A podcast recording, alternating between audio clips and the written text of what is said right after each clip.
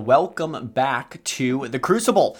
The Crucible is a new podcast I have developed to uh, essentially equip Christians to place all different kinds of thoughts, ideas, philosophies, and religions to place them in the heat of the crucible of Scripture, to basically apply the pressure of Scripture to mold and refine all these different truth claims to the ultimate standard of Scripture. If there's any impurities that are forced out, of these ideas, we will reject them. What remains, uh, we will form and refine to Scripture. Well, if you caught my last episode, which actually was two weeks ago now, you know that I talked on some issues of the Reformation uh, regarding Roman Catholicism, Protestantism, uh, Eastern Orthodoxy, and other issues. And the episode was essentially designed to communicate uh, what I love about Protestantism. As an evangelical Protestant myself, I love Protestantism. I think we get authority right. I think we get the gospel right. And I think we are just frankly better at doing church history uh, than our Roman Catholic, Eastern Orthodox, Mormon, and Jehovah's Witness counterparts.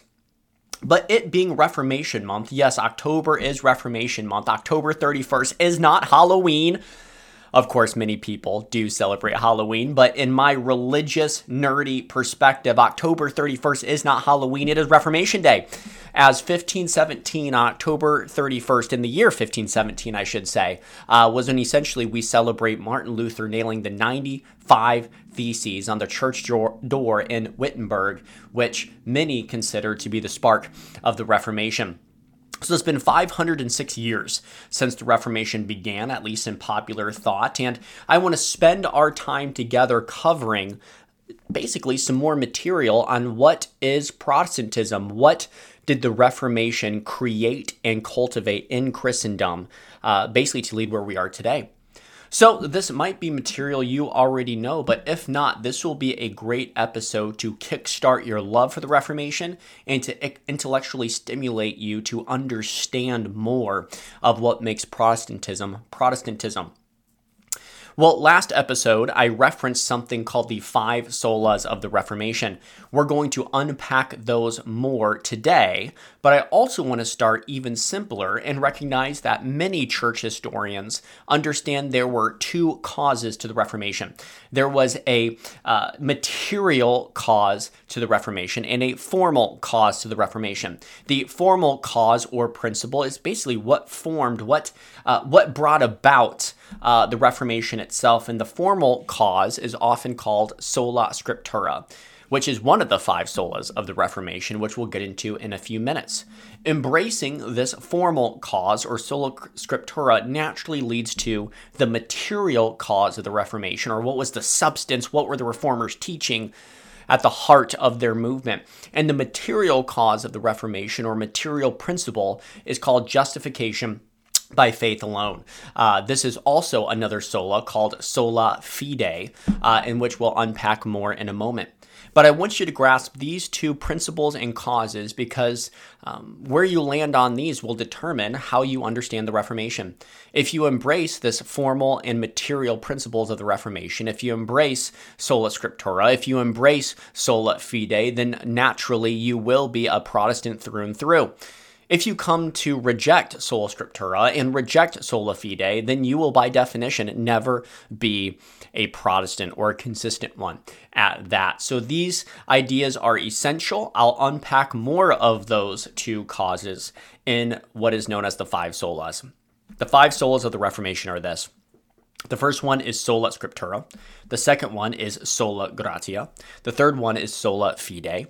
The fourth one is solus Christus. And the fifth one is sola deo gloria. These five solas capture the heart of the Reformation, and all Protestants, at least theologically conservative Protestants, find their agreement and unity in these five solas. So let's start by defining what we mean. Sola scriptura is Latin for scripture alone. This simply teaches that scripture alone is our only infallible authority for faith and practice. One misconception about Sola Scriptura is that we only use the Bible for understanding everything. And that is not true. The Bible does not have exhaustive knowledge about everything that exists. For example, you can't turn to Leviticus 18 and understand how to change the oil in your car. but we understand when it comes to faith and morals, when it comes to things necessary for salvation, Scripture is fully sufficient and our only infallible authority.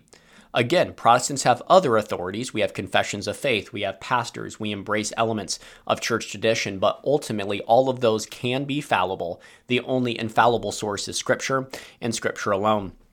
As I move through, I'm going to stress on not just positively what Protestants teach, but understand that these were designed to distinguish them from Roman Catholics uh, in the 16th century. That these were designed to say something positively, but also negatively, to say, here is what we believe, and here's what we don't believe. So I'm going to contrast each sola with what they were distinguishing from Roman Catholicism. So again, sola scriptura saying scripture alone is our only infallible authority. This is contrasted with Roman Catholicism, which teaches yes, scripture is infallible, but so is um, the Roman tradition. So is the Roman magisterium. Now, I don't have time to define all this in depth, but please know not all of tradition is infallible in Roman thought. Not every magisterial teaching is infallible in Roman thought.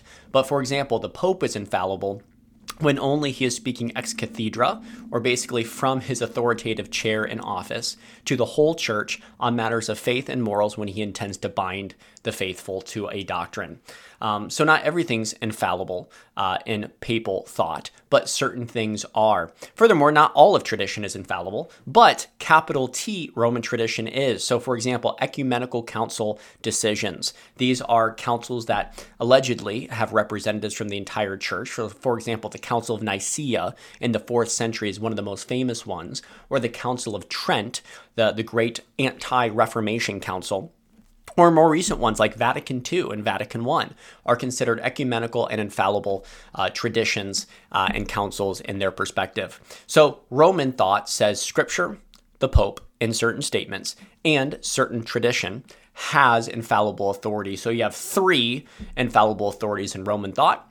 Protestants say no, Scripture alone is infallible. We believe the Council of Nicaea has authority. We believe your local church pastor has authority. We believe there are different authorities and and and um, traditions and standards we can use, but all of them must submit to Scripture because Scripture alone is infallible. So that's important to understand because once you open up the door to other infallible authorities rather than Scripture, you will come to radically different conclusions than Protestants. But I'm convinced this is what Jesus and the apostles understood, that I believe they would have practiced, or at least um, expected the church to practice sola scriptura. So let me give you one verse of many that proves sola scriptura. 2 Timothy 3 16 through 17 says this All scripture is inspired by God or God breathed and beneficial for teaching, for rebuke, for correction, for training in righteousness, so that the man or woman of God may be fully capable, equipped for every good work. Here we see that scripture is described as God breathed, as inspired. Take note in the rest of the Bible, you will never find tradition described as being inspired by God or God breathed. You'll never find that a pope, or you won't find a pope in scripture to begin with, but you'll never find that a teaching of the magisterium or church teaching in general is described as God breathed or inspired outside the scriptures. So scriptures are alone as described as God breathed and inspired, therefore, they are our only infallible authority and our highest authority.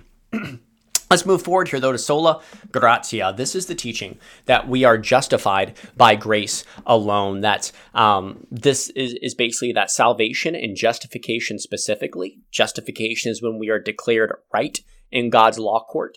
That justification is because of grace alone. That this is contrasted with the idea that justification involves grace and merit. Merit simply is the reward for good works. And the reformer said, no, salvation and specifically justification is only grace. Grace is a uh, basically a gift or a good thing you receive, even though you don't deserve it. Ephesians 2 8 through 9 says this For by grace you have been saved through faith, and this is not of yourselves, it is the gift of God, not a result of works, so that no one may boast. Scripture is clear justification and salvation is solely a work of grace, not grace and merit. in the Roman Catholic system, grace is certainly involved in your justification, but your justification can be increased, maintained, um, and even in a qualified sense, earned based off your cooperation with grace and merit. So I'm not going to get into the weeds, but in Roman Catholicism, there's two types of merit. There's condign and congruent merit.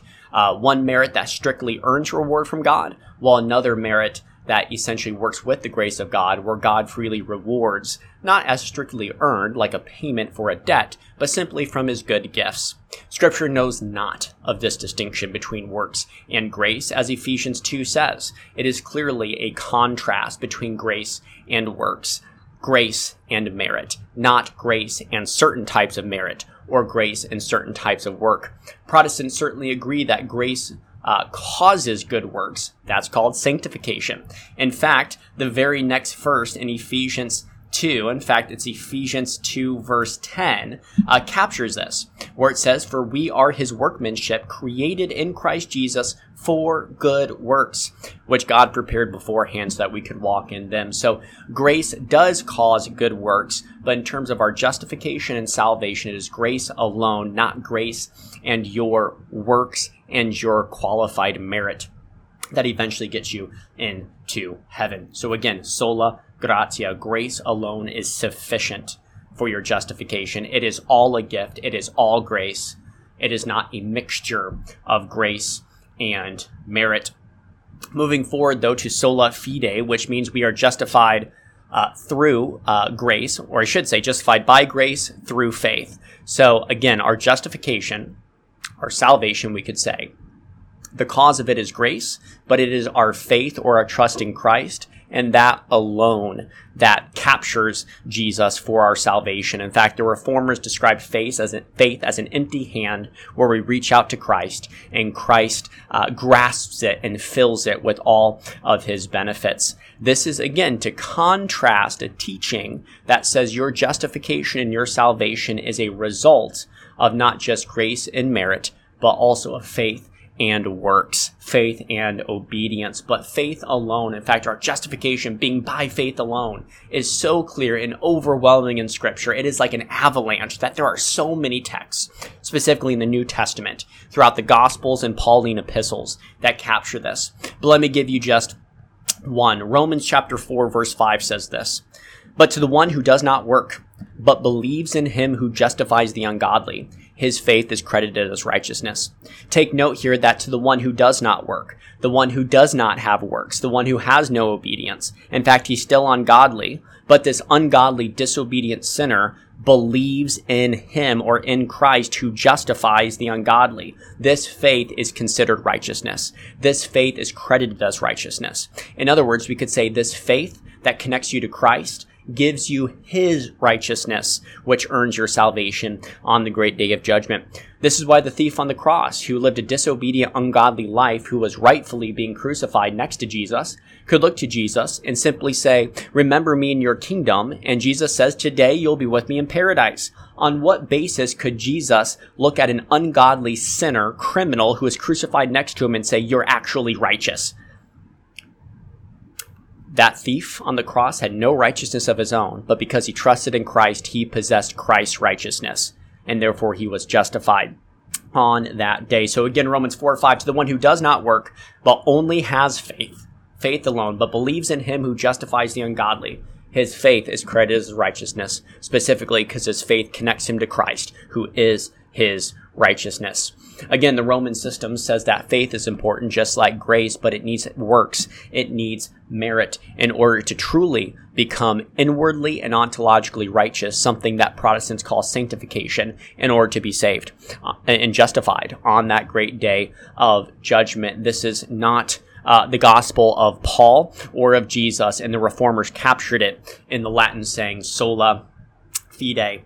Moving forward here, we have solus Christus. This is essentially the idea that Christ alone uh, earns everything in our justification and salvation. That Christ alone deserves all the credit and all the glory. What do we mean by this? We mean that Christ lived the life we should have lived, so he was perfectly obedient to the law, earning the perfect righteousness that deserves heaven. Christ died the death we should have died. He was crucified on the cross being treated as if he was a sinner to die in our place. And then he rose from the dead, showing that we too will conquer death because of the work of Christ. So when we think of that final day of judgment, where we stand before the judgment seat of God, and God basically, with a gavel in his hand, says, Are you guilty or are you innocent? We're not going to be pleading our our, our unrighteousness. We're not going to be pleading our sin and say, treat us as if we are righteous. No, we'd be found guilty. But we'll say, don't look at us, look at Christ in us. Look at Christ's righteousness and declare him justified. And that will be our justification. Look at his death and understand that sin has been paid for, that he died the death I should have died. Look to Christ and we have every hope to be justified. Look within ourselves. We have every reason to understand we deserve condemnation. This is captured in Philippians chapter 3 verses 7 through 11. It says this, But whatever things were gained to me, these things I have counted as loss because of Christ. More than that, I count all things to be loss in view of the surpassing value of knowing Christ Jesus my Lord, for whom I have suffered the loss of all things, and count them mere rubbish so that I may gain Christ, and may be found in him, not having a righteousness of my own derived from the law, but that which is through faith in Christ the righteousness which comes from God on the basis of faith, so that I may know him in the power of his resurrection and the fellowship of his sufferings, being conformed to his death, if somehow I may attain to the resurrection from the dead. Here Paul is clear that he counts everything as rubbish for the sake of knowing Christ. That even though he was a Pharisee of Pharisees, he was a Jew of Jew, that he tried his best to be obedient to the law, Paul says, I count it all as trash for the sake of knowing Christ, because once you possess Christ, you have everything you need. Paul says, I don't seek a righteousness of my own derived from the law. I seek the righteousness that comes from God through faith in Christ. Christ is his righteousness. That's why when we possess Christ by faith alone, we possess all of Christ, his life, his death, and his resurrection. It is imputed to us. It is considered ours. Therefore, why would we look anywhere else? If we have Christ, we have everything we need. Again, this is in contrast to the Roman teaching that yes, Christ is involved in our justification. But again, your suffering, your obedience, and even, we'll get to this in a moment, even the obedience and suffering of the saints and Mary herself is all woven together in a tapestry to hopefully earn your justification one day.